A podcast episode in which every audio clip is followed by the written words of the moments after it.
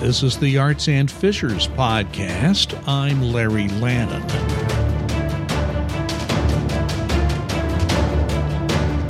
Well, the novel coronavirus has most of us at home figuring out what to do when not working. Normally, my favorite things to do include going to movies and attending live theater productions. Well, neither of those options are there with the battle against the virus in full force, and most of us closeted in our homes. So I have been doing what many have been doing watching television. There is a lot to watch, particularly on pay services like Netflix and HBO. So, since I cannot go to a movie theater, let's look at some films I've been watching on television. And let's start with Netflix. An eagerly anticipated series is all about the story of Madam C.J. Walker. Her given name was Sarah Breedlove, but she used her husband's name, C.J. Walker, professionally. Sarah had a hard early life, but you wouldn't know about that from the series. Uh, the script doesn't address that very much. I've only watched the first 45 minute installment of this series, and as much as I have looked forward to watching it, that's not what I had hoped. Maybe an average production, but far from what I was wanting from this story. Madam C.J. Walker moved from St. Louis to an Indianapolis that was full of promise in the early 20th century. She had a rough start to her hair product line, was moving up and making money, when an old thorn in her side from St. Louis comes to Indy as a competitor. Then she has a fire at the production facility for Walker Products. But the first episode ends with a defiant Madam Walker planning to rebuild with an even more productive factory. When I discovered Octavia Spencer would play the part of Madam C.J. Walker, I was thrilled. She is by far the best choice for this role. But the best actor in the world cannot make up for silly dialogue, and there's too much of it in this first installment. I hope the next three offerings are better, uh, but I'm not holding out much hope. Another thing about this project is the producers used one director for episodes one and two, and yet another for episodes three and four. The series also used three different writers. Those who remember the first cast of Saturday Night Live in the mid 1970s will see an aging Garrett Morris as part of this cast. Now, here's something else to consider. This film was set in Indianapolis, but filmed in Canada. It's way past time state lawmakers reinstitute economic incentives to bring filmmaking back to Indiana. I give Self Made, the story of an Indianapolis woman becoming the first African American female millionaire, a C grade. It's a nice try, but this production sadly fell short, at least based on the first 45 minute episode. Now let me move to HBO and the third season of Westworld. The first season was a souped up, higher tech version of the original Westworld film starring the late Yul Brynner. It's about a major corporation creating a magical theme park for adults with robots playing very real life humans, in this case, the Old West.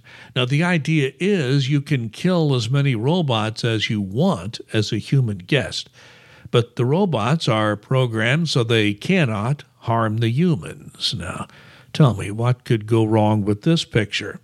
As you can imagine, everything went wrong. The robots are programmed using such advanced technology. Well, guess what? They begin to have a mind of their own and decide to rebel. The third season begins with Dolores, the robot leading the rebellion on the rampage in Los Angeles Based on preview scenes of, of, future episodes, other robot characters will be coming back from the past, as will the human character played by Ed Harris. Westworld has become one of the biggest hits HBO has had in a lot of years, which is why it's back for another season. The first episode focuses on Dolores, but other robot characters make appearances, and with the first two seasons, as it was there, the script writers and directors, and the production uses many of both, keep you guessing and are setting up future storylines you don't know much about yet. I very much liked the first two seasons of Westworld and have high hopes for this third season. If the coronavirus keeps us at home for a long time, I just may update my review of Westworld. And finally, I watched an HBO documentary film. It's called After Truth Disinformation and the Cost of Fake News. Director Andrew Rossi is experienced at the genre of documentary films and takes on the world of making up news stories. Now, you may think this is not really a big deal. After all, we see genuinely fake news every day on our Facebook and Twitter feeds, but Rossi drills down on three major areas where fake news stories have had a horrible impact on the lives of totally innocent people. There's the case of Comet Ping Pong Pizza, a family oriented restaurant in Washington, D.C. Political operatives started a story that went viral online and elsewhere, alleging that Hillary Clinton and George Soros had been abusing children in a secret area of the pizza establishment. It was and is totally untrue. Yet the owner and employees of the restaurant received regular death threats, and an armed man actually entered the restaurant looking for that secret room.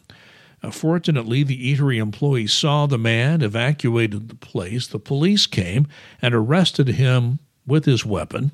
As you might imagine, no secret room of abused children was ever found.